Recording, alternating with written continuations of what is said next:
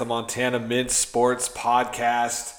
I am back from a very nice weekend off, a little bye week for my Montana State Bobcats. Bear Tycoon's here with me, whose weekend wasn't quite as relaxing.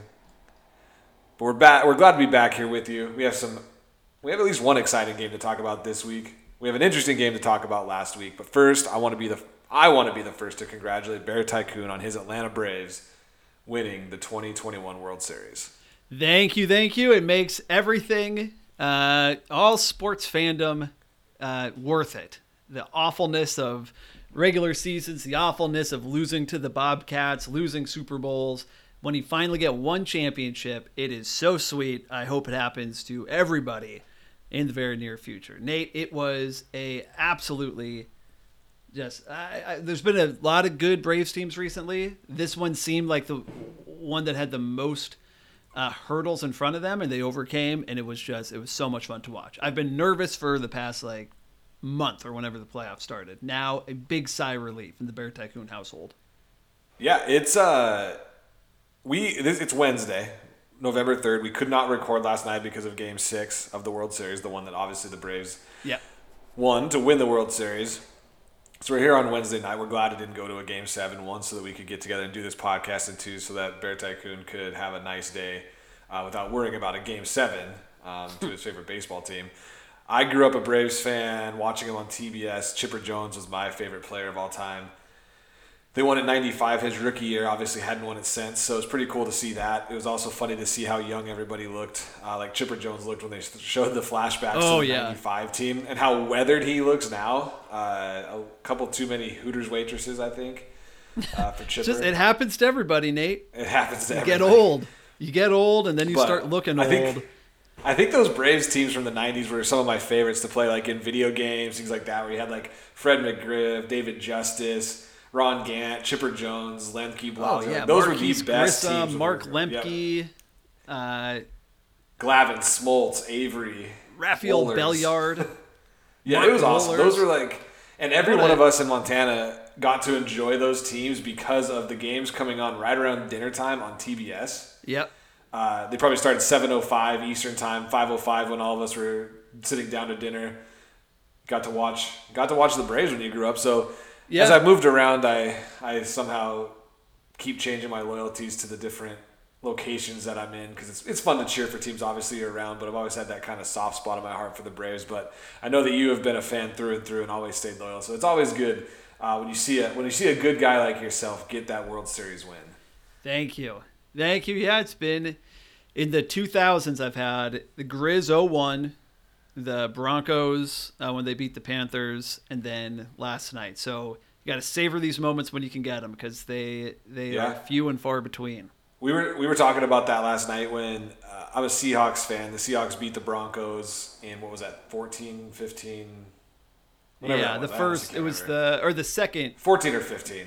second Manning year. Yeah. Second Manning year when the when the Seahawks did that. That was the first time any of my besides '95 when I really was a Braves fan. I was also 10 years old, but. Um, that was the first time when a team when I could like buy merchandise and watch all the highlights and read all the articles online to win. So it was really cool. Then I thought I had it the second year when they almost beat the Patriots, and we all know what happened at the goal line there. And since then, I haven't had a uh, you know a championship. The Seahawks window closed. Um, so it is it is really fun when you get to celebrate something like that, even though it's not like your college or your your home team where it's you know regional to you from back when we grew up in Montana. But uh, still pretty cool to to have that happen. Yep. And Yep, to beat and the Astros a- even better. Yeah, it was uh, it was a good victory on a lot of fronts. The main one is Nate and producer Jerry were threatening to play the Charlie Brown music uh, over me today. We still are. Uh, talking Well, about the Grizz. now we can. Well, you may you may try to make me sound sad, but nothing can get me down after that You World lucky. Series. You're lucky that we waited until Wednesday to do this and not Monday when you Yeah. still would have been sad slash nervous. Now you're just happy Bear Tycoon, and it's not quite as fun to talk about the Southern Utah game because it really was a sad game. If you were a Grizz fan, it was a, you know, you you had your tweets about a win is a win is a win about 20 times over. Yep. But this one didn't feel like a win. So here's here's where I'll push back, and I feel like this has been a constant theme all year. Look, you play to win the game, Nate. All that matters at the end of the day is a win. Now, if it if one of my teams gets a win, I'm going to be happy. Period. There's a spectrum of happiness, and against a crummy team like Southern Utah, you know, I, I would be most happy if they won by 50 points. But looking at the bell curve all the way down to a one point victory, there's still more happiness than sadness. And so it was an ugly game, but you know what you want is a team to persevere. I thought that's what the Grizz did. Um, everything that could go wrong did go wrong in this game. Still came away with a W. To me, I mean, a lot to improve on. They like there's certainly uh, a lot, a lot, a lot the Grizz need to improve on. But get that win, uh, keep playoff hopes alive, and what? Yeah, let's let's just keep going. So you remember when we were talking about this last week, and I also tweeted about it after the game. Was we were looking at the Sagarin, and we were like, "This is literally Georgia taking on Montana State." what do you think yep. Georgia message boards or Georgia podcasts would say if they beat Montana State by one point? They would be calling for the head coach's job.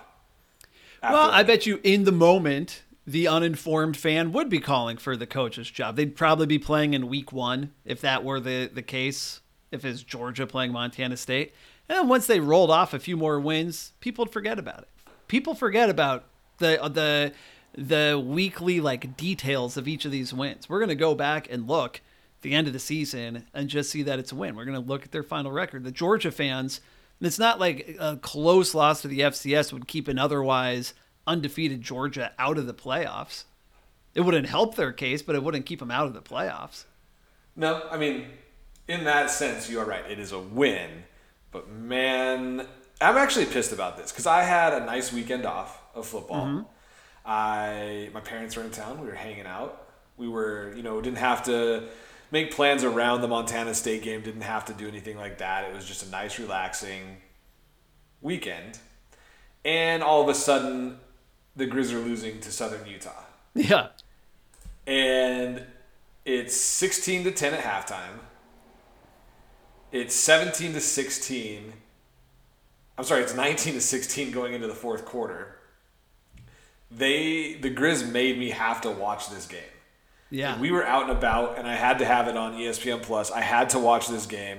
I knew in my heart that the Grizz were going to win this game at halftime. I knew it when it was going into the fourth quarter and they were down uh, by two. I mean, I knew this game the Grizz were going to win. They were going to pull this mm-hmm. one out at Southern Utah but I still had to watch. And at the end of the game, I was still very disappointed that they pulled it out. Like I thought. I thought I was going to be celebrating. You know, yeah. I thought that maybe I feel like, like the, I feel like the outcome of this game was much harder for you than it was it was for me. Um, oh, I would like disagree I, there. I think this was a hilarious outcome to a game. No, I because I ended on a high note, and so the blocked field goal, getting the victory, it it washes away all the sadness. I went in as we talked about last week, with with uh, hesitant expectations. Again. You hedged again. Yeah, hesitant ex- expectations. It was too close throughout the entire game. Way, way too close throughout the entire to nothing. Would have been too close, let alone 2019. And then, and then a few exciting plays, an awesome uh, uh, Justin Ford touchdown return uh, pick six, touchdown return in the second He's really quarter. good. He's really good. I mean, that was just electric. That pl- that's the play that sticks in my head. Um, the blocked field goal to keep the lead that sticks in my head. So leaving it, my personal opinion, it's Grizz get a victory. There are some exciting moments. They overcame the odds. Now, if I'm a Bobcat fan, if I'm a bitter old Bobcat fan that gets so much pleasure out of their rivals losing, I had my parents in town. I was getting giddy because the Grizz were going to lose. Probably like backslapping Hall of Famer, your dad, Mr. Moore, about, oh my God, can you believe this? The Grizz are going to lose to Southern Utah. I can't wait to pot about this this week, Dad. And then the Grizz pull it off, and just you ended on a low note. You had no, you had a couple hours. It was fun on Twitter.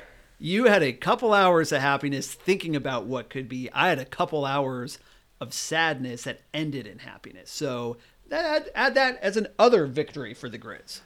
I, I had fun with this one. I, I like I said, I had a ten percent expectation of this one ending the way I wanted it to. Ninety percent sure the Grizz were going to pull it out, and So I wouldn't say I was sad. There was a little bit of like, damn, that would have been hilariously awesome. Like Southern Utah, we have not spared them at all this season. We'll talk about how much we hate Yeah. them. And this game made me a Southern Utah fan. and almost made me a donate like a a benefactor, a donator to their program if they would have pulled this one off. Yeah, and to be that clear, had. Southern Utah won this, I would have shut down the podcast for eh, forever. We would be done. It So, would, we would have shut it some- down.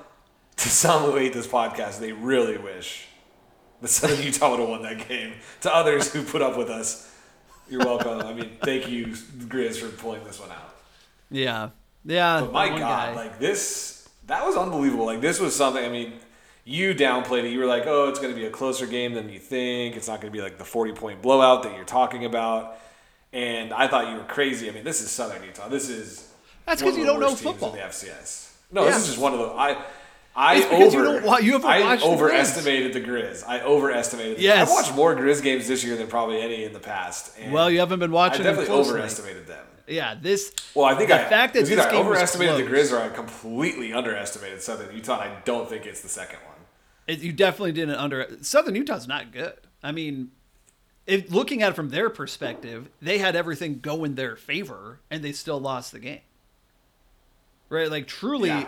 every break. Um I mean, I, I don't know how many first downs they got as a result of uh, penalties. Quite a few. But it seemed like it seemed like all of them.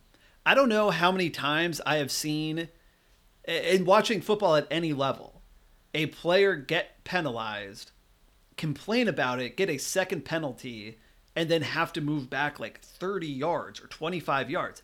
I, I think I can remember that like one other time. It happened twice in this game against the Grizz. I mean, it seemed as though everything that could go wrong for the Grizz, it did. Or uh, Yeah. in, in, in Southern And Utah's then- favor, and they still lost it. So they are as Cam, bad Cam as Humphrey. Cam Humphrey, the return of Cam Humphrey, he comes in and then immediately jacks up his ankle again. Immediately jacks it up. So now you have two quarterbacks. No one knows who's going to be starting this week against Northern Colorado. Nobody knows Yeah. if Chris Brown's going to transfer down to Carroll College or Northern or Tech now that he lost the starting job again to, to Cam Humphrey and probably will never play, you know, FCS football. Well, again. no, I don't think. Uh, I don't think that that is the case. My understanding Oh. is they wanted to bring they wanted to bring Humphrey in partway through, get him some reps. Um, I've heard yeah, I- transfer, a la, you know, some of the Cats quarterbacks that haven't gotten playing time. You know, Nate Diggs Yeah. the Grizz going back down to Rocky. That's just what people are saying. That's what people are saying. Yeah, man on the street. That is what the people are saying. Um, but yeah, dude, I, uh, yeah, there, there's a big, uh, there on eGriz is, uh, is a, a thread that has over 200 comments. The title is just, is Bobby on the hot seat? So that is the Oh. mindset of, of the Grizz. Um, but it, it- I mean, look, keep winning, and it, it those problems will go away. Winning You know who- solves everything. So speaking of Bobby being on the hot seat, which I totally agree with, I believe he is, just from my unbiased opinion. Watching it from over here, I, I believe Bobby is on the hot seat, uncreative play calling, blah blah blah. You know the things that we know about Bobby this year and kind of his Uh-huh. team. Uh, the Grizz fan podcast, as you know, the number one podcast in the in the state. Um, Yep. We know that well. I was just thinking there would be nobody better to ask about Bobby being on the hot seat than Grizz fan pod host Mike Nugent. Oh, And now I swear to you that I have not texted him or talked to him about us asking him any questions about this Grizz game. let's see if he I'm going to call him right now and see if he picks up. Newly elected Mike Nugent, too, may I say. I was just Missoula texting City with him a few minutes ago, but not about this. So he is So not expecting this. He's not expecting this. I'm going to try this out, put it on speaker. This is going to be interesting. Yeah. I might have to relay your questions to him because I have headphones in. Oh yeah, that's a good point. Is it ringing? It's ringing. Can you hear it? No.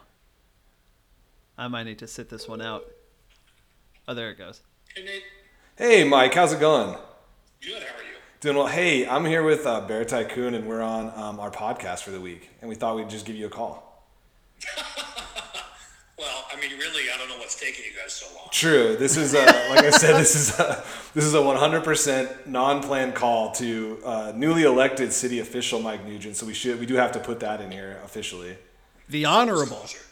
Disclosure. The honorable. So there's some logistics that Bear Tycoon and I have that he can't be heard by you right now because of our recording idiocies. So everything that I mean, it's almost like a Roxanne thing where he may speak something to me and then I speak it out loud. Um, our first question though for you, because we know you have time and you didn't push back when you answered, is Bobby on the hot seat? Oh God, no, of course not. But should he? Thank be? you, Mike. But should he be? Yes. Should that's a better. Should he be on the hot seat? I don't think so. I mean, he's clearly he's clearly done a lot of things to put the program back on, you know, solid footing. But uh, you know, you'd hope for a little bit more in year four. Um, It's really year like 15, isn't it? on depth wise and stuff like that. But it's tough, you know. I mean, recruiting a line has proved to be a tough thing. So, and the injuries have decimated them this year. So, no, he's not on the hot seat. Okay. Because we had, we've been hearing rumors, and E Grizz tells us he is, so we just wanted to go to the oh, source. Don't Tell him. Make sure to tell him that there's Okay, a thread on Bear Tycoon has a eGriz with over question. 200 Oh, comments. yeah. Bear Tycoon says there is a thread on E Grizz with over 200 comments that suggest otherwise. The majority suggest otherwise. So we we read that and we said we have to go right to the source and get the inside information from the Grizz fan podcast. But officially not on the hot seat. Indicate that, and it would be a huge shift from any historical precedent at the university for them to do something like that. Um, so you're saying Bobby owns them? I mean, do I think Bobby's the highest ranking athletic department official? Yes, I do. Well, there we go. Perfect. Perfect. And um, also, second question, follow up question. Who would you rather go on a Grizz game road trip with, Brent or Luke, and why is it Brent? Britton knows more people that might get us connections, you know, more uh, more things in the athletic department. But Luke is sneaky. Like we could end up in Greeley, Colorado, and Luke probably would know someone, Just random person, like a co-ed maybe? random person. Yeah, so that's a, that's a tough call. It's a tough call. But but, But the answer is Brand. probably Brent. done more traveling together, you know. So but Luca and I live together. God, that's a tough one. The answer is Brent, obviously, though. Okay. That was the premise of the question. So Yeah, that was the premise. Uh, Bear Tycoon, what was your question uh, regarding the Southern Utah game for, for Mike? So I, I feel like an idiot that you're relaying all of this to him. I did have to relay of, all of this. This game of telephone. Um, my ba- my big takeaway, Mike knows my takeaway, is that a win is a win is a win. is. He is much more pessimistic Oh, about the yes. state of the Grizz. Um, but why don't we say Mike got th- the Grizz have three games left? Is that right? Question. Three For games what we're left. doing here for a game of telephone, it's been a very long, rambling question by Bear Yeah, Tycoon. well, let's just start with this. Three games We'll left. start with this, What he the says. Grizz So, right in the middle of his explanation, we're games? starting with something. What are your expectations over the next three games? That is Bear Tycoon's question after 20 to 25 seconds of rambling. uh, I think that we are good enough to win all three. They all give me anxiety at this point. Good answer. That's much more succinct than the actual question was, so we appreciate that. and we we know from listening to Grizz Fan Pod and, and through other channels that you may have picked Northern Colorado to win the upcoming game. Is this true or false, uh, or can you expand on that? It is true, and I mean they've just been struggling for the last month. I mean I've sat through uh, a couple games of Washington Grizz where uh, you know we we almost lost to bad teams. I mean one and seven Southern Utah we had to block a field goal. Um, Northern Colorado gave Sac a game. Am I going to be surprised if Montana wins on Saturday? No, but I think Montana needs to prove it to themselves and everybody else. All right, that's another good answer. And finally, my favorite: if Cat Grizz was today, who wins and what's the score? I am on the record as saying that I will pick the Cats forever until the Grizz win again. So the Oh, Cats wow. would win Cats 52, Grizz played 10. today. So Bear Tycoon's uh, prediction is Cats 52, Grizz 10. Um, any comments on that? I don't think that Coach Sixer Vigen um, would score 52. I think he'd be confident in his defense and he might get a 21 point lead and sit on it. I can see that too. But so I would see I would see it being a little bit closer scoring game. He's also doing the thing where he hedges and he makes the score really big, and then when it's closer, he's all excited, and then you know that's just the Bear Tycoon way. Okay, okay. Well, you know, we just wanted to get some actual insight here uh, from the man in the stadium and a part of that Grizz fan pod. So we do appreciate you ans- actually answering this phone call because that was surprising in itself. If cold take Thank you, Mike. pops up on my phone, I'm going to answer it. I appreciate that. I, I'm definitely assuming that that is what it is in there as. 100%. Awesome, dude. Well, hey, congratulations again on your win last night, your actual big win, unlike your, your university over the weekend, your big win in Missoula. yep. I, I put teams away. You put teams away. Bobby should take a page out of your playbook and uh, just keep the, you know, you know, it was it was inspiring to see. And if only he could be the same. So we, we appreciate it, Mike. You have, have a great rest of your night. See you, dude. See, you, bud. So there you go. He actually answered the phone call. Yeah, he's like a minor celebrity. He is. He might be We the most famous had- person in your phone. We we may have uh, we maybe did the first interview of him as an elected official. Yeah. I believe Yeah, Grizz Montana Fan Mint Pod Sports exclusive. recorded on Monday, and uh, he won the election last night, and then we do this today. I mean, you heard it here first. Bobby's on the hot seat. Yeah. He's not on the hot seat. But let's move on He to the other games from this week. But why? Why do we have to? That game Alright. was so fun. All right. Well, actually, well, trying to see if I Okay, we can move on because Yeah. I have a I have a a story I could tell Nate that tries to paint a comparison between the Grizzlies of this year and the the world champion Atlanta Braves. No. But I don't think I'm going to do it. I mean, there's similarities: star players getting hurt, not meeting expectations, things looking gloomy about two thirds of the way through the season, feel like ends in a the story. championship. But I'm not gonna I'm not gonna go through that whole thing.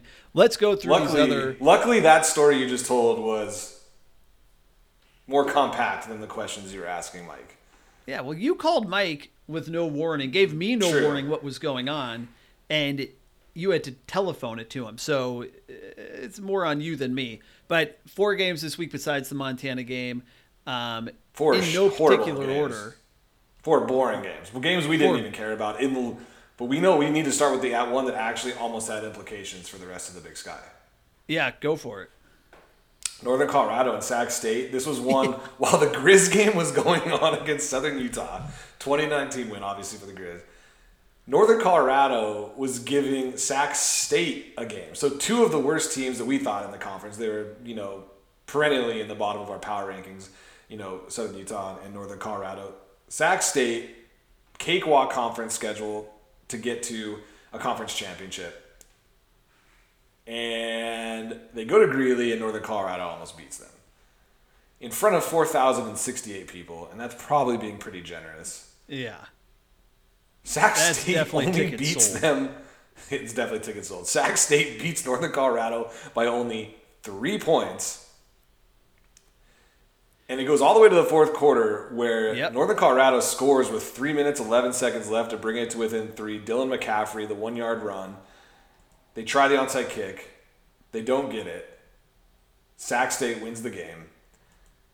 How amazing would this have been if the Bears could have pulled this upset off in Greeley?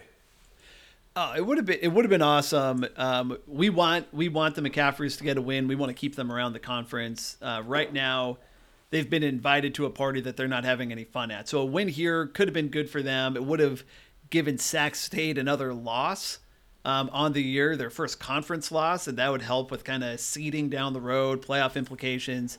Um, but uh, geez, man, I i this was a shocking outcome, right? Like this would be if the Grizz Southern Utah game um, occurred in Southern Utah. Yeah. I mean, this. I look at this Northern Colorado It's just. I went back to their schedule because it always just their season's funny to me. 40 to 7 loss to Montana State, 63 to 17 loss to Eastern, 32 to 3 loss to UC Davis. They get the weakest team in the conference, Southern Utah, beat them 17 to 9, allowed 10 less points than the Grizz do in that vaunted defense. And I totally forgot to ask Mike Nugent when I had him on the call if he had heard that the Grizz beat Washington this year because I've, I've heard that a couple times, but that's beside the point. Damn, that was one of my questions I was going to ask and I totally blanked on it. But anyway, they went, beat Southern Utah 17 to 9, and then they give Sac a game like I am so mad that Sac has this schedule because if Sac plays Weber, if Sac plays Montana, if Sac play, I'm sorry, not Montana, they play Montana. If Sac plays Weber, if Sac plays Montana State, or if Sac plays Eastern Washington, I think they lose all three of those games. They barely got by uh, a few, I mean, they barely got by Idaho State in their first game. They barely get by Northern Colorado. Those are two of the worst teams in the Big Sky Conference. They're like pretenders with the most advantageous draw of all time with their schedule. I still think they're pretenders. Yeah, but it, this wouldn't be the first time a a weak team snuck into the playoffs. Like I feel like we get one of those out of the Big Sky Conference every year. By all accounts, Sacramento State is making the playoffs. They are likely Oh, they're they going are to in. win the win the conference, right? Or at They least get Cal Poly. They get Cal Poly. and They get Portland State before they have to do UC Davis. So they're gonna have, you know, eight wins, uh, eight FCS wins, uh, and seven of those are going to be conference by the time they get to the Causeway Classic. That Yeah, to be they the don't have to travel. It's not going to be for the playoffs. Oh yeah, Yeah, the next two games are are at home, and then UC Davis is just right down the road. right down the road. It's just the most unbelievable schedule for Sac State. Uh, I got I got in some trouble when Sac State beat. Uh, I think it was NAU a couple weeks ago. I said, you know, Sac State's going to win this conference. There's no way around it. After they got Yeah. past NAU and it was 44 to nothing, and the people were like, "Oh, but you you're not giving the Cats any chance. You're not giving Eastern Washington." I was like, I think Sac State wins out. I do think they beat Davis on that Causeway Classic too. game. That last, I think they go undefeated in conference. If the Cats stumble against Eastern or Montana, and winning two, both of those games is going to be obviously very hard. Sac State has the conference if they just close it out, and it's just disappointing. And again, we, we always talk about it, like our conference is too big. The unbalanced schedule just sucks. It's unfair. It's not fun for fans. You don't get to plan anything out. Like you know, one we- one year we got to you know see Sac at home. The next year we go down to Sacramento and play. Like there's no planning. It's just all haphazardly scheduled. It all sucks. And this is the another example of what happens when you have this unbalanced scheduling. I, I think Sac State's going to win the conference with an undefeated conference record, and they just don't deserve it. They do not deserve to win the Big Sky Conference. I'm very angry about it, if you can tell. Yeah. Well, listen, happen. when the Cats and the Hornets both end the year eight and zero in conference, you can re- you can rest easy, Nate, that Yes. the Bobcats are more battle tested than Sacramento. State. Um, Well, I don't know how that would work out seeding wise. I'd imagine the Cats would get the higher seed. Oh, they would Um, get the higher seed for sure if they both, yeah, undefeated for sure, yeah. and you would be you would be praying to to play Sacramento State in the playoffs. Oh, for sure.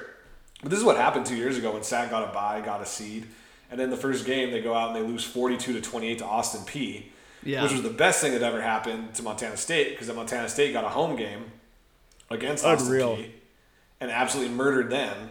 So Yep. you know, Sac State was a pretender. Well, I mean they didn't have Thompson in that game, but Sac State was kind of a pretender two years ago, in my opinion. Thompson was the only thing they really had going for them. They had an easier schedule that year, but they actually had to play like Montana State. Yeah, I wouldn't. too. I wouldn't go as far as saying they're a pretender. I mean, they. I, I don't have their 2019 Okay, maybe schedule not in front of me, but I remember. I mean, they beat the Grizz. They they looked tough against uh, all sorts of They folks, but it, it seemed You're as right. I take they that back. were- Now that I'm, my recency has gotten to me because you're right. They went through a pretty big gauntlet in 2019. Yeah. Of the top tier team. You're right. and You're it's right. It's that back. hard, you know, when you.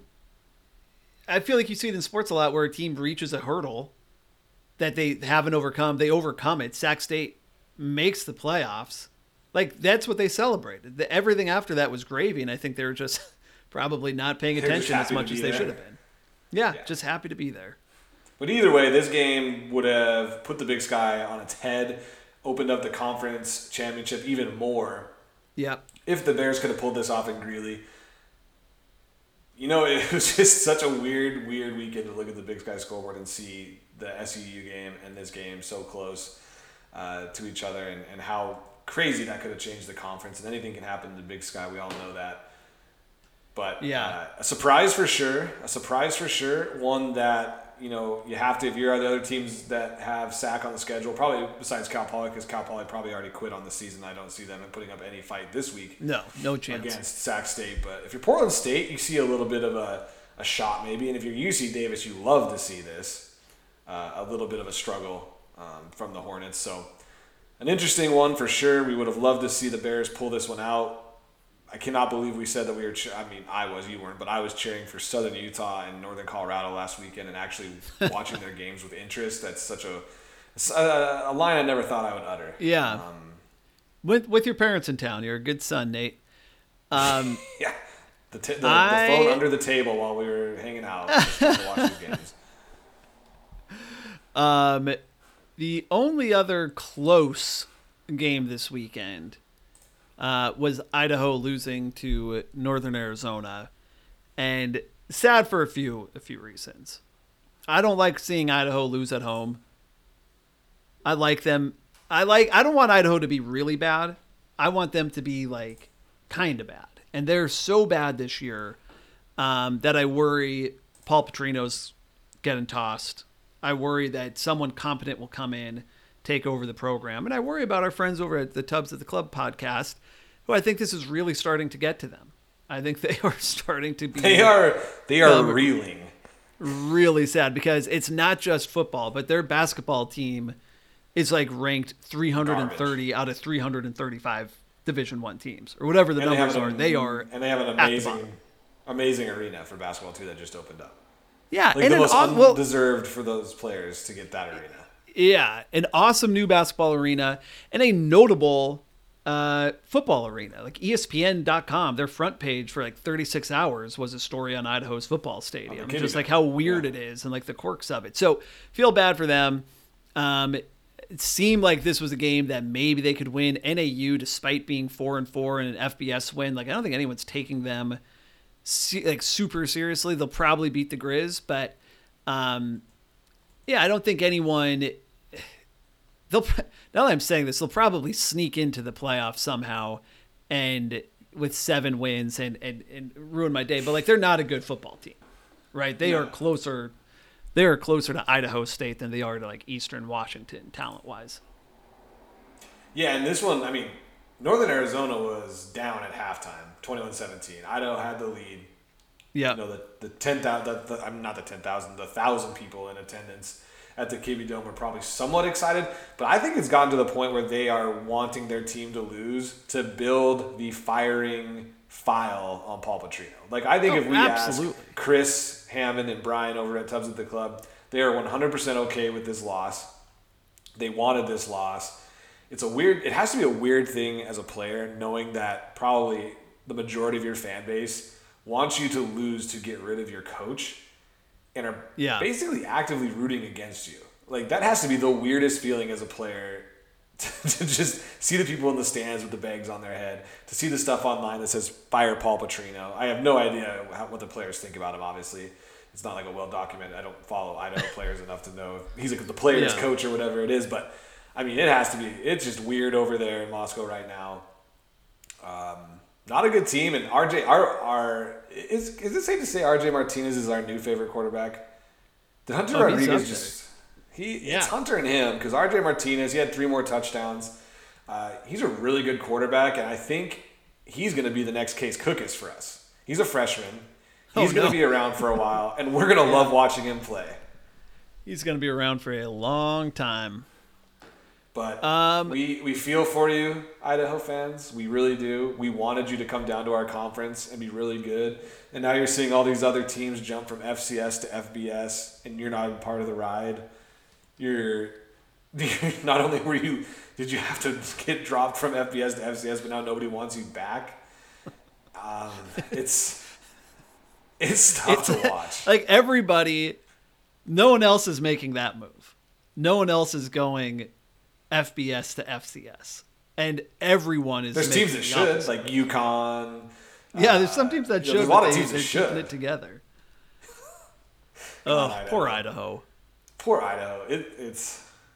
I never thought I would care about the Vandals as much in my life, you know, but now they are must follow. They're a must follow team in the Big Sky, like in terms of on your like ESPN app when you're watching the games. Like you're not gonna watch Idaho play. No. Like you're not gonna go and watch the video of them playing, the stream of them playing.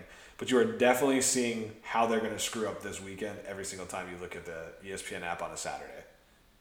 Yeah.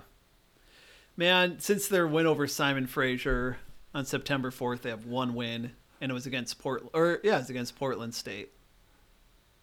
Just, it is ugly. It is ugly for those poor Vandals. It's ugly yeah, in Moscow. Ugh. Um, all right, let's, these other two games. Well, the one the the Weber State game horrible, forty to seventeen Weber State over Idaho State. The one big note out of that is Rashid Shaheed, all time name, all time FCS player now too. FCS Yep. history with his seventh career kickoff return. Uh, that's pretty impressive. Yeah, it's really cool. Um, and Weber State's got some juice going. Like they're they're they playoff. They're back in the they- top twenty five. Yep. They're back in the top 25. They got that win against Eastern Washington. They're feeling themselves a little bit right now. Uh, that makes the Cats game for me, the Cats beating Weber State, that much more impressive. I guess at the time I was really bored and I thought this probably isn't that you know great of a. a it's, it's a good win for the Cats, obviously, but maybe we caught Weber on their downfall. You know, down Yeah. from the the championship rings that they've been getting. But man, that Eastern game man, just turned around their season. Got a little juice. They're back in the top 25. They have an unbelievably easy schedule on the way out, and right now they're you know they're four. They have four FCS wins. They are gonna get to seven. It would be shocking if they don't. And so, Nate, I'll ask you this: so Let's assume Montana State goes undefeated, gets gets the best seed in the playoffs out of the Big Sky Conference. All other top tier Big Sky teams make the playoffs. Coming into Bozeman, in order, rank who you're most worried about. Okay, so Cats are in the playoffs. Divisional or first round game, regional takes place. The winner is coming into into Bozeman. Sacramento State, Eastern Washington, UC Davis, Montana, Weber State. Rank those in order of who you are most worried about. Going off of like right now today, Yes, before we even play Eastern this week, uh, it would be Eastern Washington number one for Yep. sure. Just the unknown. One, it's an unknown. It's a team that's had amazing success, and we'll talk about it when we kind of start to preview that game. But I'd have to go Eastern Washington would be number one. Weber State would have to be number two or three for me. Like Weber State, that was a tough game, obviously for the Cats. No offense, we weren't able to get anything going. Weber State's offensive play calling was god awful. You think if they have another shot at the Cats, it's going to be a different game plan. Granted, it would be at home, which is great for Montana State with that atmosphere that they have uh, that we have in Bozeman. But I think Weber you'd have to put right there with with the Grizz, where that's just a an emotion game where you, it can go either way, even when someone could be Owen whatever going into that game, and they're gonna have they're gonna be so fired up that anything can happen.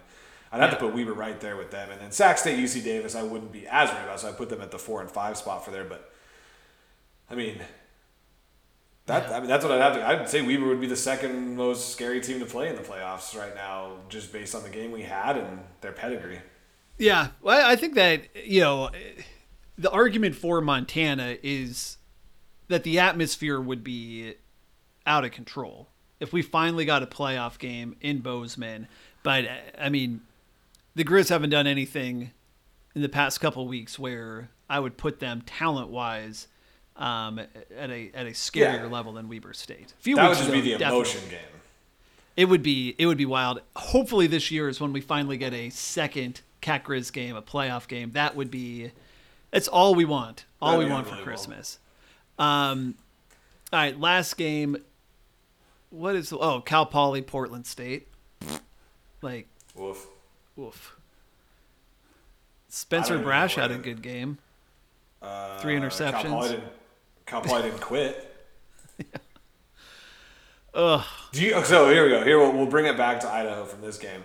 the Idaho, you know, the Idaho fans we know are saying, does Beau Baldwin want to come up to and be a Vandal head coach now? Does he want to quit on his his rebuild down in Cal Poly San Luis Obispo and come back up to Moscow, up in the up in the Eastern Washington, Western Idaho area, and, and, and try it again up there?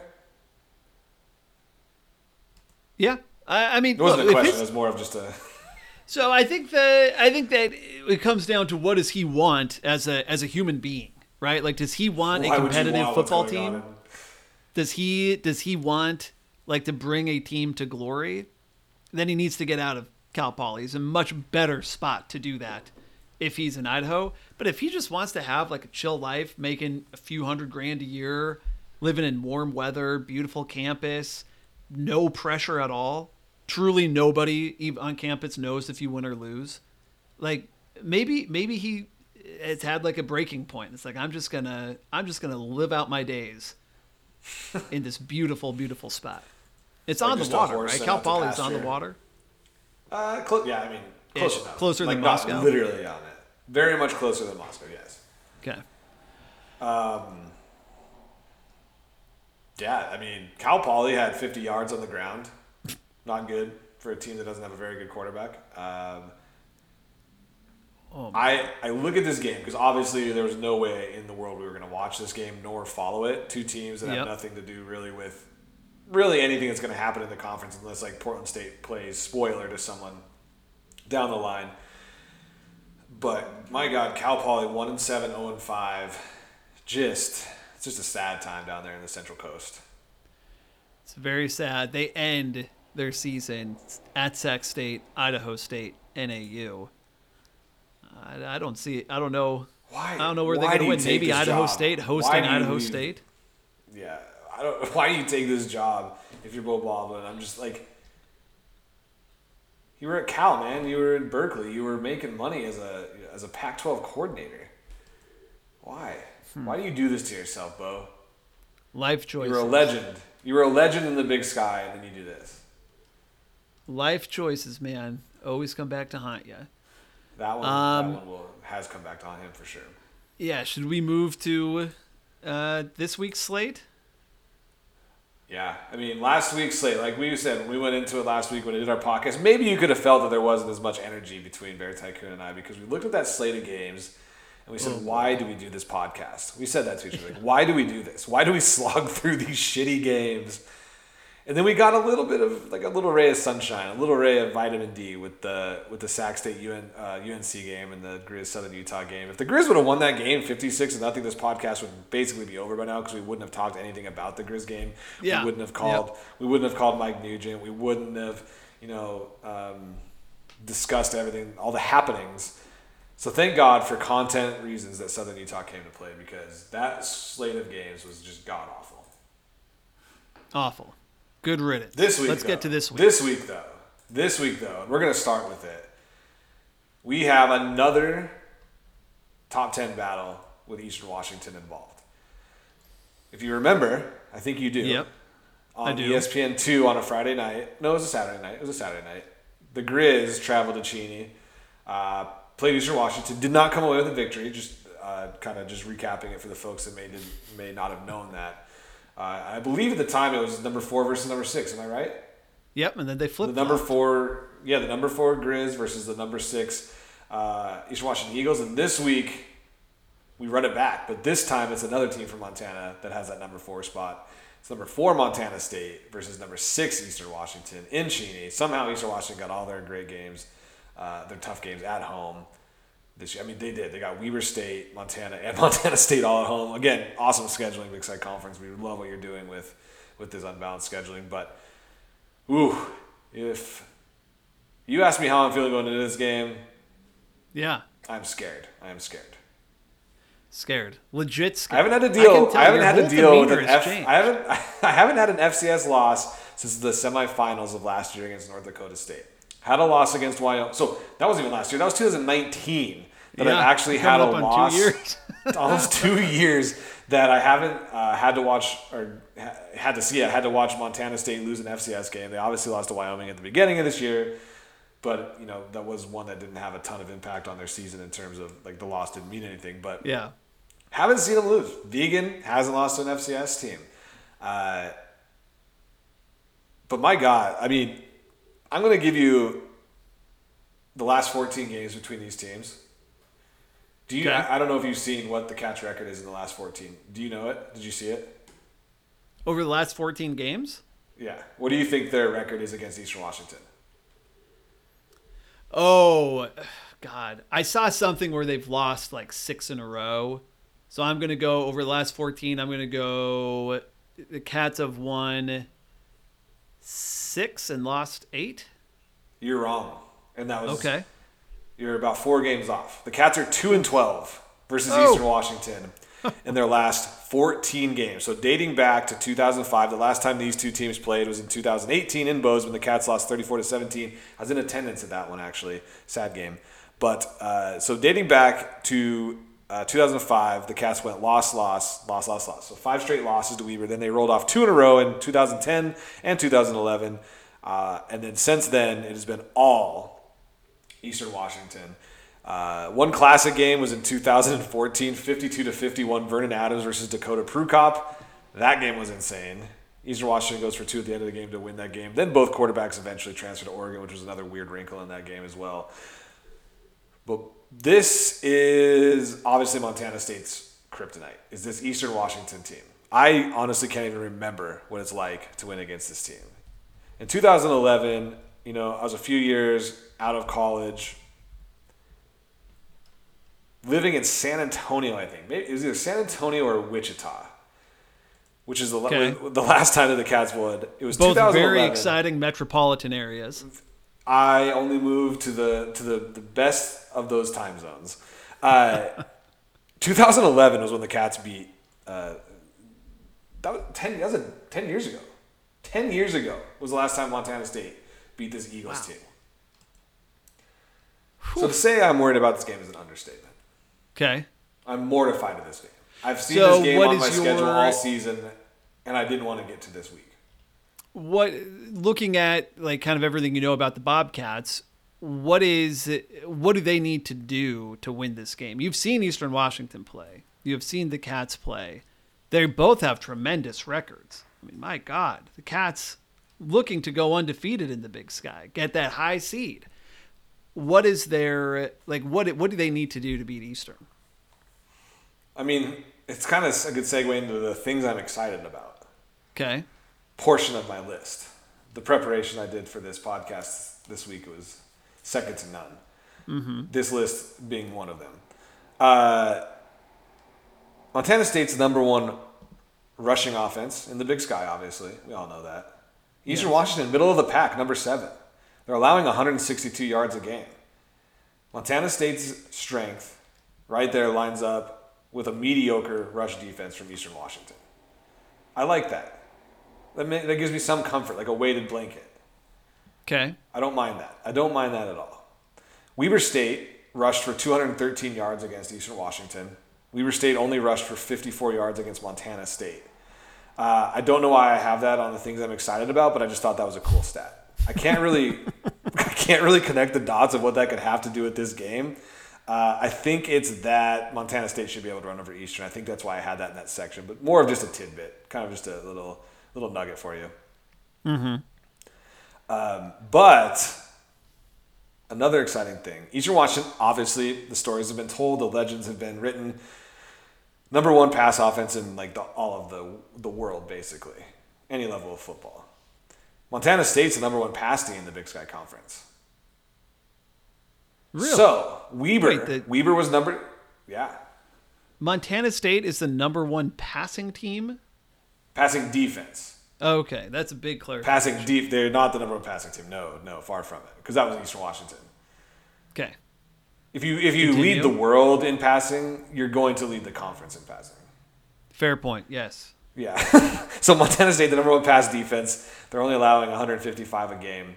Uh, Weber was the number two pass defense, actually, is the number two pass defense in the Big Sky Conference right now. And Eastern Washington held Barriere to 245 yards.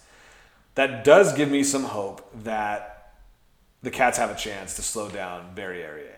We thought the Grizz were going to be able to because we thought they had an all-world defense at the time, mm-hmm. and obviously it didn't work. Weber came in, held Barriere down, That gives me a little bit of excitement Well- considering Montana State's pass defense is even better than Weber's. And we and Eastern Washington, before they played Weber State, had played the number 13, number 8, and number 12 pass defenses in the conference to help inflate Barriere's numbers a little bit.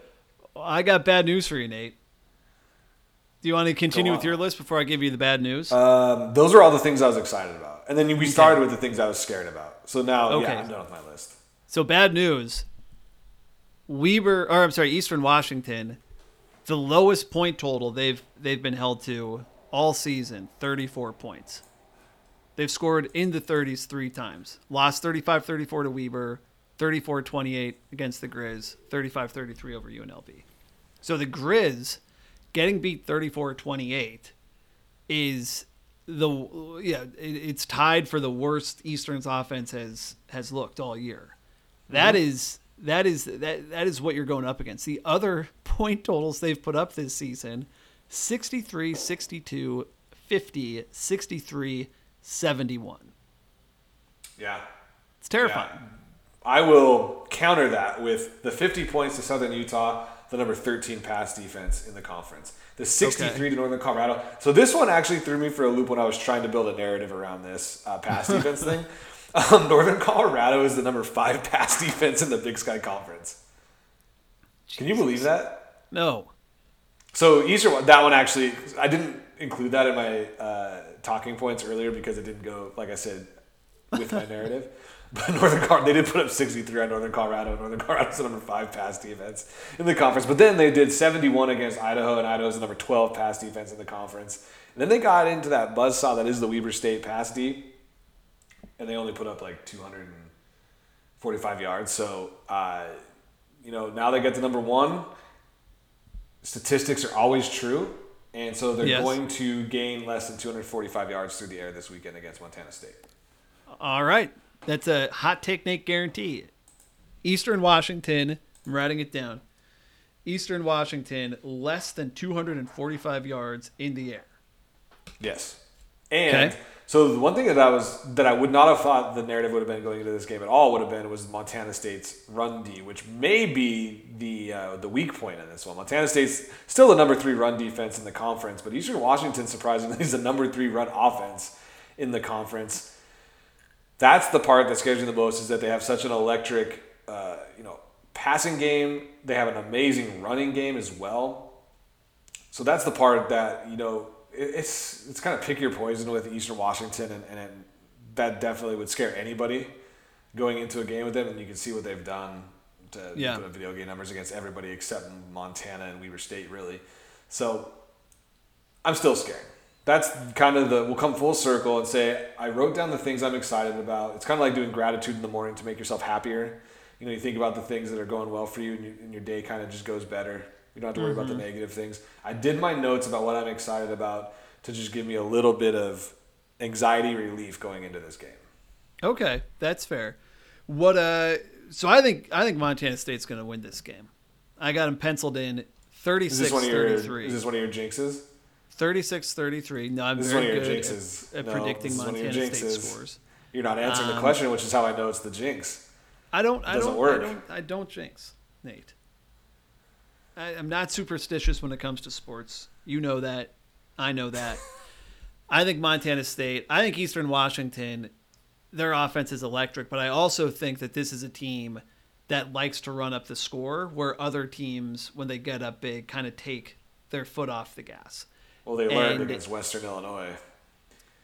Yeah, it's uh, you know, I think Eastern, I, I think they're beatable. They've shown to be beatable, um, especially against top tier talent. They've played, yeah, I think if you look at their schedule, you could say they've played like three very good teams this year: Weber, Montana, UNLV. The total like point differential there is like five, right? They beat UNLV by two. They beat Grizz the Grizz by six, and they lost by one. Um, I- they play very close games. I think this will be close, but I think Montana State um, knows what's on the line a little bit more. Um, and I think there's going to be a ton of Bobcat fans in, in the stadium. Looking on the ESPN page where they always have vivid seats find tickets, $103 right now. It's the lowest lowest ticket It's available. insane. Yeah, you'd never think that for a for a Big Sky Conference game in Cheney. Cat Grizz, yes. Another Big Yeah. Sky game over there, no. Yeah, but just looking throughout the conference elsewhere, the Portland State Weber State game ten dollars, um, UC Davis Northern Arizona nineteen dollars. Those are the numbers where we're used to seeing. Hundred and three dollars. I mean that it has to be Bobcat fans driving those prices up because I'll tell you what, I watched uh, Eastern Washington's last game, that Weber State game. They, it was an announced sellout. The crowd looked like it was like 30% capacity. So there's tickets available. if they can actually sell them to real human beings and not fake donors, it, it, it, those, that, those seats are going to be filled by Bobcat fans. Yeah. No, I. It's gonna be it's gonna be fun. It's we we complain about the games that are just shitty and the games that we don't want to watch and the games that kind of ruin the conference for us when it's you know Southern Utah plays Cal Poly or Idaho State plays Northern Colorado or any of those kind of games. Like we we want these games. When it comes around for your team to play one of them that you haven't won in a while, you kind of wish that Drake or Butler or San Diego were coming to town. Um, but it is what brings excitement to this. And you know, if the Cats are going to take that next step as a program in terms of where they could be a national, I know they made the semifinals last year, but obviously James kind of Madison, fluky. but yeah. yeah, James Madison, North North Dakota State were obviously next level over anybody else in the competition. So if you want to take that next step, like everybody obviously wants the Cats to do, and like they're showing with their record that they should. These are the games you want them to play and you want them to win. I'm not used to them winning this game, which is probably adding even more fear uh, into this for me. But uh, it's it's going to be nerve wracking from beginning to end, kind of like it was for you when we watched the Montana and uh, Eastern game awful. earlier this season. I didn't have I didn't have one of fun watching that game. No, and I don't blame you because I, I feel like I'm just going to be the same thing going into this one for me where, uh, you know, that Weber State game wasn't even fun for me to watch because it was a six point game almost the whole game and, and uh, the Cats offense was anemic. It's just, these games take years away from your life, but you look so much forward to them instead of, you know, playing the Northern Arizonas and the Portland States. Uh, and you hope the atmosphere is going to be cool over there in Cheney, but uh, I'm hoping the Cats can break the streak, and this is the game they need to do to get to that next level. And they got that big signature, well, at the time, the big signature win against Weber State, the monkey off of back, because they hadn't beaten them in a while. So why not do it all in the same year and get the Eastern Washington monkey off their back as well? Sure, let's do it. Let's just clear the deck of monkeys off off Montana State's back. No more monkeys. Eric. Barriere, 30, 30 passing touchdowns on the year. Um, that's almost double the two guys in second and third, Davis Alexander and Matthew McKay. 31 between Yeah, the two of those guys. He's unreal, and Oof. that scares me. He just scares me. He, him in general, just scares me. Yeah. Um, I think the one record he doesn't hold, the one area that he's not leading in, is a long touchdown pass. That, of course, held by Northern Colorado's Dylan McCaffrey. Who could forget Of that course. 83 yard, I'm assuming touchdown pass? Maybe, I think it's actually just a pass. I don't think he got a touchdown on it. But, um, so hats off to you, Dylan. Who could forget? Um, any other any other thoughts on the game? What's your you have to give a prediction. Oof. I don't want to, because I. You have to. Oh my gosh, I like I said, it's been ten years since Montana State has beaten Eastern Washington. Mm-hmm. I don't think a lot of people, besides Montana State fans and you trying to jinx it, are giving the Cats a ton of chance going into this game. I think there's obviously the, the optimistic Montana State fans that think that this one can get we can get the W. If I bet with my heart, Montana State wins by four. If I bet with my Okay. head, Eastern Washington wins by ten. We have to choose one. I'm going with my heart. Montana State wins by four. What's the I score? have to. I'm writing Oh. it down. So you're a little more bullish on the Cats than me because I have Montana State 34-30. three. 34-30. I allow um, Elliott and Ifanse run all over Eastern Washington's seventh ranked. I love it. Rush I love the defense. There you go. optimism. Okay, well that's clearly the game of the day. Um, it, if you're a Big Sky fan, you have to be watching it. Where are you going to be watching it, Nate?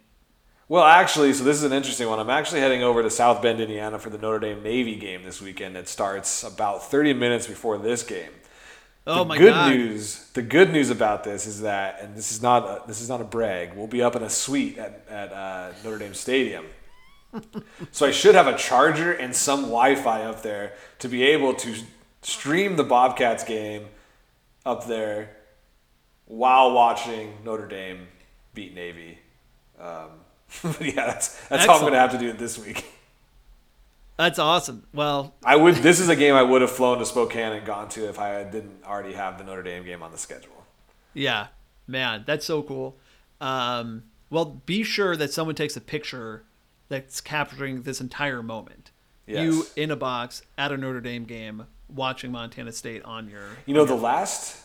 Oh man, the last Notre Dame game I went to, I swear Montana State was playing uh, Eastern Washington. I, I I'm gonna have to look that up. That might be. It might have been that game in 2014. It might have been that game in 2014 was the last game I was at in Notre Dame uh, against Michigan. I think that was the game, and I think yeah, this is just weird coincidence there. Very interesting. Very interesting um, indeed. Any other thoughts on on this game? No, I'm I'm uh, I'm excited it's here. You know, Cats obviously have a rough end of the season in terms of who they're who they're taking on. They're taking on two of the top in the Big Sky. They do get Idaho in between Cat Grizz and this Eastern Washington game. Uh, so uh, it's uh, it's go time. That's all I really have to say there. This is this is these are two massive games for the program, massive games for playoff yep. seeding implications. The Cats, I believe, are already in the playoffs with seven FCS wins and probably eight guaranteed. You know, if you take Idaho into um, consideration. So this is the one that you know puts that program up to the other echelon. It's the program. It's the one that gets you that seed, and you're playing all your games at home in the playoffs. Um, it's it's going to be a fun ride here uh, to close out November. Um, that's right. All right, should we talk Grizz Northern Colorado? Yeah, and you heard it uh, with Mike Nugent. He's calling the win for Northern Colorado. The mighty Bears of Greeley are back. Yes, apparently, or here for. well, the here's time. the bad news. The oh, no. the Grizz have done nothing. Um, uh, since I, I think every all Grizz fans were pretty fired up after that Eastern Washington game. Um, even in a loss, it was like you know someone had to win that game. Bummed that it was a loss, uh, but someone has to come away with a victory. So kind of understood that things have not really gone the Grizz way since a pretty uninspiring win uh, over Dixie State, a loss to Sac State, both those um, in Wagriz. The awful uh, but awesome win this past uh, weekend, the one point one point victory over Southern Utah. And then uh, the only game that they looked somewhat decent was a uh, 20 point win over Idaho, but even there they looked kind of shaky. Things were a little suspect early on. Um, so there's nothing been uh, since the end of September. Um, reasons for the Grizz fans to to be um, to be optimistic. I, I, think that the big takeaway for me going into this is I'm glad to see Cam Humphrey back out on the field. I don't know how much of a difference there is between Humphrey and, and Chris Brown, uh, but assuming that Humphrey can can play more of a role, it now gives the coach. I, I think that a lot of the mistakes, and I think for the Grizz to win, they need to minimize mistakes. A lot of mistakes coming from the quarterback position, it just seemed to cascade there'd be one mistake, one uh, one interception, something, and then the quarterback would be rattled all game. I do not uh-huh. like a two quarterback system, but having the option to plug someone in, um, if if you know Chris Brown starts out shaky, being able to plug in Cam, just kind of that safety net makes me feel a little bit better. Cam had a a really uh, not great fumble to start out um, against Southern Utah. It was good to see him back on the field. He had a very bad fumble, but otherwise, I thought he looked he looked uh, solid. I was. I, I thought you said uh, that if you have two quarterbacks, you have zero, though. No, I do, and I do. I, that, it is not a long term strategy, but I think that as you are fixing your offense, trying to figure out what's going on for one game, you can, uh, or the next couple games, two road games against teams that you should beat, you have the option of uh, pulling a guy and putting someone in who has a more steady head. That is not a long term solution, but against bad teams, um, it gives you somewhat of a of a safety net. Um, and I thought the offense looked better when when Cam was on on the field. It's I don't you know if you look at his stat line, it's pretty solid. Ten of fourteen last week. Um, but I, I, just it seemed just looking watching the game it just seemed like he had more of a command of the offense. So I'm I'm optimistic going into this. Um, the Grizz, I, I, hate when they have to travel. Um, I hate when they have to go down to Greeley of all places. Like it, it's setting up to yeah. be a letdown. That game, atmosphere is that's the that atmosphere awful. is the most brutal part of this. Awful, awful. I wish we could trade Northern Colorado for just some other school in Colorado that's in a better location. Like even if if the program like at least like Portland State, if you go to the game, you still get to go to Portland.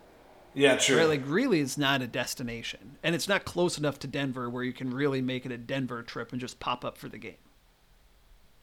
Yeah, that's that's true. The and like Sac State, you're you know Sacramento's an underrated city. You got Sac State, UC Davis right there, where you can at least come yep. you know to California and get into warm weather. Greeley, you're going to Denver and then driving like two hours up, I think, or an hour and a half up to a place that smells like a stockyard. Um, yeah, kind of yep. brutal there.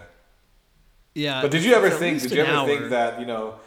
Did you ever think that Montana's the number seven offense of Montana would be going up against a number five pass? A number. I'm sorry. I should. I'm sorry. I should say the number seven passing offense of Montana in the Big Sky would be going up against the number five Northern Colorado defense. Kind of how we talked about. Well, that number five total just seems very fishy to me, and I don't. Well, it's a, there has to be statistic. There has to be something wacky in, in their schedule that we're not remembering um, that is allowing for them to be the number five ranked passing defense. Um, but I'll take your word for it. Uh, well, the fact it's, that the Grizz... on the official, it's on the official uh, Big Sky Conference statistics site. Wait, no, you don't have to take my word for it. Oh no, that is yeah, two hundred and twelve. Um, what idea? Yeah, I mean the fact that Montana is ranked seven, I feel like that is exactly where I would guess they'd be. I think their passing offense when it, it's been very frustrating all year, but I think compared to the Big Sky Conference overall, it's it's very right in the middle. Um, very mediocre, and the teams below them. I mean, I was, I'm frankly shocked that Montana State is is uh, three spots behind the Grizz passing wise. Like, I guess McKay isn't putting up numbers, but he's just much steadier. Is that kind of the the argument here? He has one interception is that true? The, the Bobcats have thrown one interception this year. Yes, that is very true. But you also saw how many times they threw the ball against like Weber State, and they also played, yeah. you know, San Diego and Drake. Um, so yeah, that's yeah. the nice part is they're not making Matt do too many things. Hmm. Um, yeah, You're just confused I, I mean, by these statistics. I'm very, I'm very puzzled. I'm looking. Northern Colorado. Um, I love this puzzlement. While on the podcast, while we're recording, just complete puzzlement, diving in, deep diving, which we have a segment coming up. Uh, oh yeah, let's that. do it. Let's just get to that segment. So you're done. You're done trying to break down the statistics that are you know on the official Big Sky site. Yeah. Well, here's the deal. You want a detailed breakdown of the game? Encourage you every week go to the Grizz Fan Pod, the number one podcast in the state of Montana. That's not something we say. That's also something backed up by statistics. Number one podcast in the state of Montana, Grizz Fan Pod. They do three hours every week, half of it devoted to the week before, uh, half of it devoted to this week. Um, they are going to give you everything you need to know numbers wise about what the Grizz need to do here. I, I just think that Northern Colorado has been so bad. Um, I think Northern Colorado is just as inspired to play in their home stadium as will be. Um, and the Grizz, the Grizz should win this win this game uh, pretty easily. I'm going to give them a a 10 point win over Northern Colorado. Nate, would you like to join me? Uh, I think the Grizz are going to win this game. I thought that they were going to win uh, they were going to beat Southern Utah by 40. And I said that anything less than 40 was going to be sad Charlie Brown music. And I said if they came anywhere near your score, it would be sad Charlie Brown music. And like we talked, said at the top, the top of the show, the Braves saved you from getting the Charlie Brown treatment. Yeah. There. And to be so, clear, they've saved me for the rest of the season. There's no Grizz loss that can take away from the shine that I have. This will last. You know, we've well only we've only played the Charlie Brown music when one year we thought that the Cats and the Grizz both missed the playoffs we played the Charlie Brown music this year when the Grizz lost to uh, Sac State. Uh, there yep. may have been one other time we played the sad Charlie Brown music. Maybe when the season ended last year. You almost got it this week if Southern Utah would have pulled that off. You almost got it just from having the score be that close. Braves saved you. Congratulations. I mean, just great job, Braves, for saving Bear Tycoon on that one. I'm going to say yeah. Grizz 35, Northern Colorado 10. All right, I'm going 24 10. uh, Okay. Montana over Northern Colorado. So the rest of the games again suck. So we have Portland State going to Weber State. Cool. Idaho State playing BYU in one of those great middle of the season FBS FCS games. Gonna Just get perfect. smoked. BYU. I think I, I watched them on uh, Saturday night. It was like the latest game on against Virginia or Virginia. Yeah, Virginia. They scored like Yeah. 90 points. They have an amazing running back. Brigham good. Young's going to put up 60 on. Idaho 15 in the country. Yeah, 15 in the country with some ballers on that team. They're going to be playing in Provo. I mean, that's we don't obviously are not going to talk about that game. UC Davis goes down to Flagstaff. Maybe a trap game. That might be one that we'll have our eyes on. Northern Arizona gets a little bit frisky here and there. RJ Martinez, a very good quarterback, and he's going up against Hunter Rodriguez. Never mind, we will be watching this game very closely. Yeah. All right. We have a new game of the week. Um, I will be rooting for UC Davis hard in this one. Let's just put Northern Arizona to rest. Let's make sure that they are not a playoff team. They don't have anything to play for in uh, two weeks when, when they take on the Grizz. Yeah, yeah, for you, I, I'm going for Northern Arizona on that one to take Davis down a notch. Uh, Idaho versus Southern Utah. This this is going to be fun only for the fact that now Idaho fans have to root for Southern Utah. Southern Utah is probably feeling pretty deflated not coming out of Washington Grizzly uh, with a W last week. This is going to be like the worst game of the week. It is.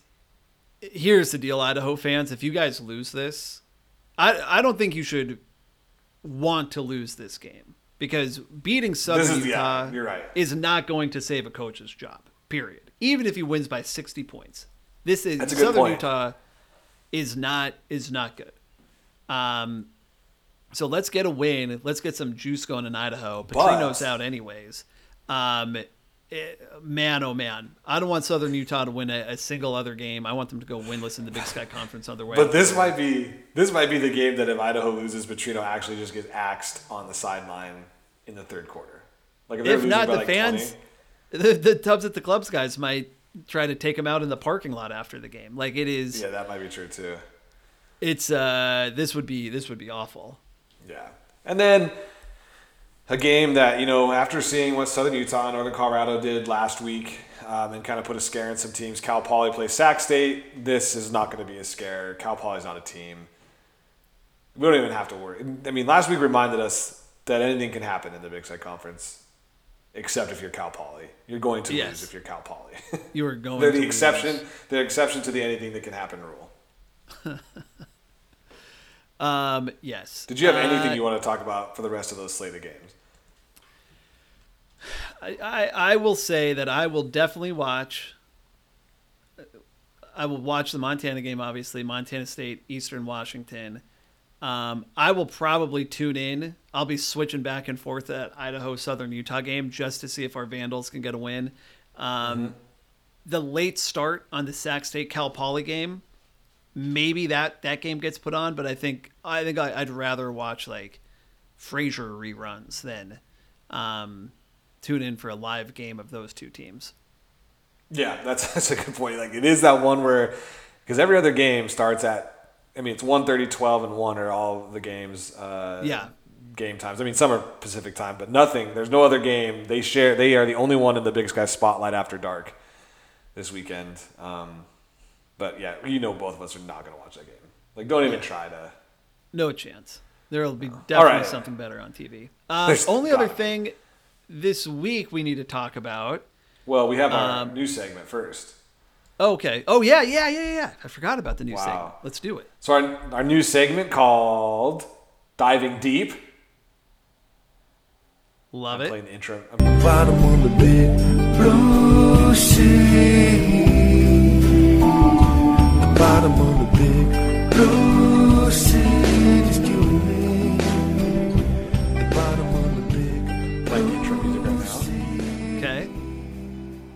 right, diving deep, our newest segment where we check in with our special correspondent Brian Marceau from Tubs at the Club. He gives us some deep dive statistics into the conference.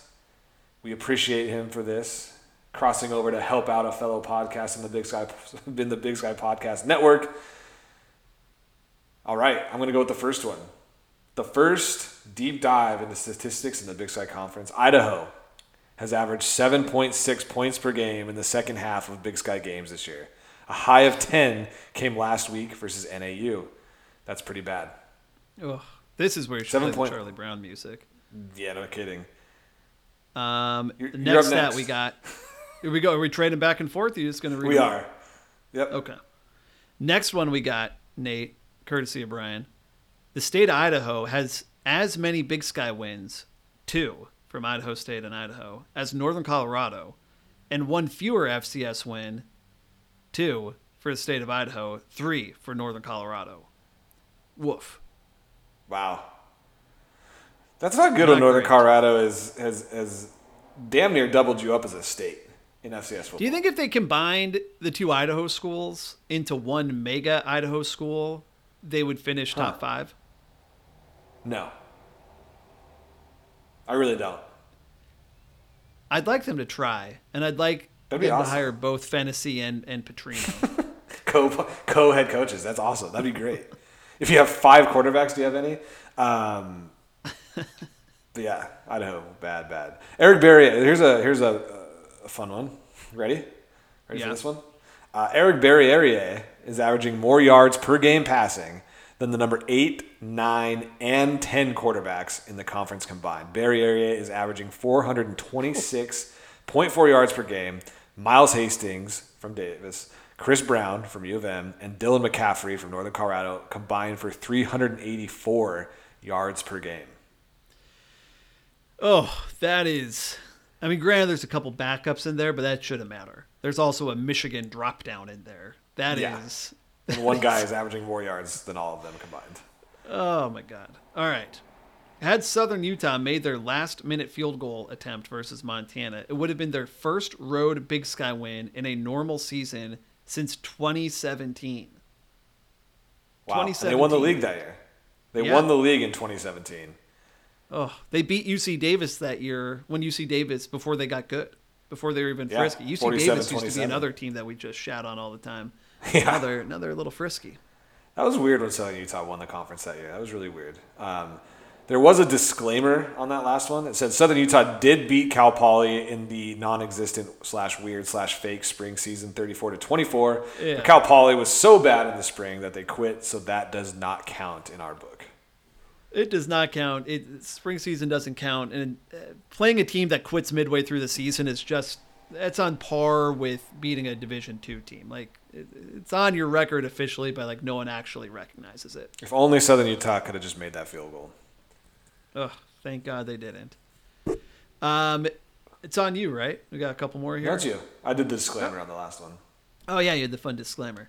Um, Northern Colorado's unstoppable offense, which Montana will try to stop somehow this weekend, has scored more than 20 points, not once, but two times this year. That's That one doesn't seem quite as a. That's impressive. It doesn't. Seem, that one doesn't seem quite as a deep dive. I think we could have done that one. Brian was mailing it in on the last one. That was mailed in for sure. I'm gonna try. I'm gonna, we'll go to the next one. We'll go to the next one. In five Big Sky games, Beau Baldwin's Cal Poly Mustangs have torched opponents for seven total touchdowns, including an unheard of three touchdowns last week in their 42 to 21 loss to Portland State. So that was pretty crazy. Five Big Sky games, they've scored seven total touchdowns. That's not good. Not great. Well, thanks, Brian. That was a fun little segment. Well, there was one. We, there was actually one we missed. Is Idaho State one. Idaho State has scored more than 21 points one time this season, making them a mortal lock to upset FBS number 17, number 15 BYU. Could you imagine? Wow, BYU just like literally put out 65 on a another Big Five school last week, and now Idaho State, poor Idaho State, has to go play them. They've only scored 21 points uh, one time this season. Sad. Man, oh man. But thank you for thank you for joining us for diving deep, our newest segment on the Mint Sports Podcast. Yeah, give our boy Brian Marceau and the Tubs at the Club guys a follow on Twitter. Um, All right. So what was the last what was the last thing you wanted to discuss? I, I cut you off getting to our new. yeah, last thing I want to discuss, um, and I didn't mean to minimize the the diving deep segment. I forgot about that. Jerry It's didn't okay. put it on the schedule, but I did want to mention there's a real possibility, Nate, that College Game Day is coming to Missoula, Montana for the Brawl of the Wild. Um, it is the Grizz have been tweeting about it. The Grizz fan pod had uh, uh, uh, God, blanking on the guy's name from from the administration on today, talking about like how this is a real thing. They are talking with um, like they've they've talked about where they would have it. They've gotten feedback from ESPN. Uh, there's only a couple games that could conceivably be competing with it. Um, it seems like it's happening, and I think this is something. While Montana would be hosting it, we as a state and as a rivalry should be um, really uh, posting about it, trying to encourage it. ESPN wants to know that there's juice behind this game. Every every look, Weber State is probably selling them on like the historic rivalry between Weber and Southern Utah. Everyone has a rival. All these rivalries go back a long time. There is something special about Cat Grizz, and ESPN needs to see that online. So you're going to see people tweeting shit out. Um, you got to amplify it with like whatever hashtags they're putting out. Maybe Nate and I will put some stuff out for you to share. Nate, does that sound like something fun we could do? Uh, I will, and I think, yeah, no, I will, but I will not. I refuse to use the hashtag Grizz on game day. I refuse. yeah. I refuse to do that. Somehow it got co. I didn't even get co opted by anything. It just got put on Get Grizz on game day when we all know the reason they're going to be there is Cat Grizz. And then now everybody's starting to say Grizz Cat again, which I thought we got over that. I thought we stopped Yeah. that that debate. So there's You know there's I'm- been there's I'm been the dark underbelly of this of this social media uh, campaign as well as we're getting back to some things that um, getting back to some things we thought we were done with. Yeah. Grizz Cat being one of them.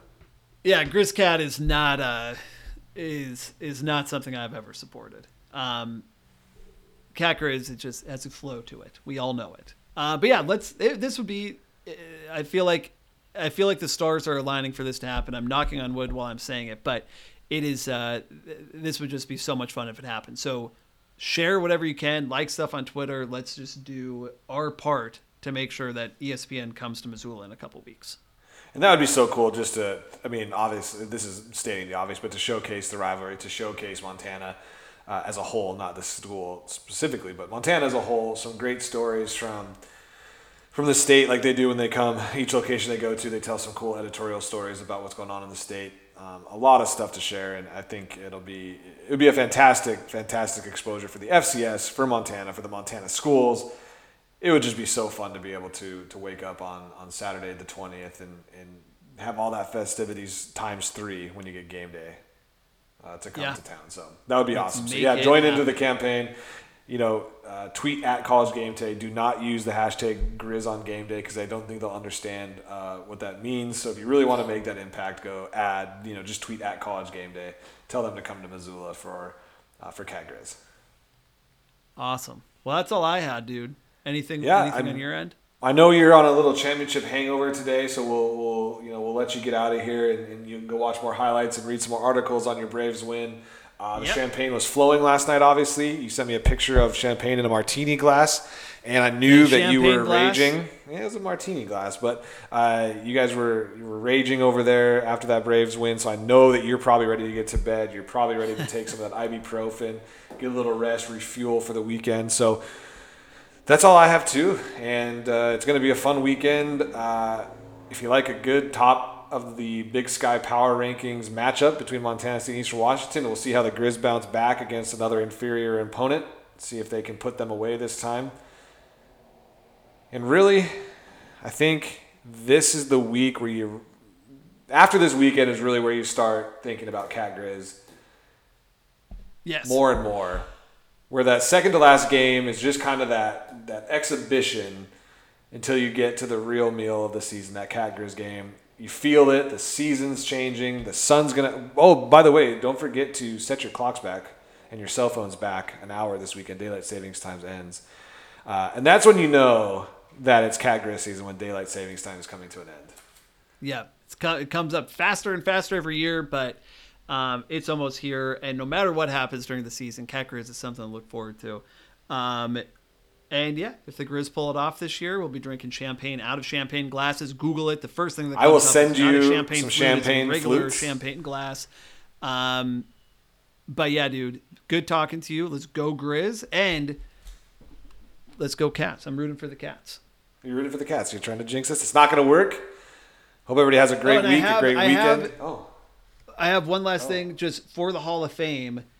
um, your prediction that E- that Montana State will hold Eastern to less than 245 yards in the air, if that if that comes true, automatic Hall of Fame. Automatic. Uh-huh. Me or my prediction? the prediction? Okay. Okay. Yeah, Nate's predict. Like your name will be on there. Yes. Okay. Yeah. Cool. That works for me, and uh, I'm excited to have that come to fruition. I'm speaking it into existence. Cool. All right, buddy. All right, everybody. Have a great week. Have a great weekend. Go Cats. Go Grizz.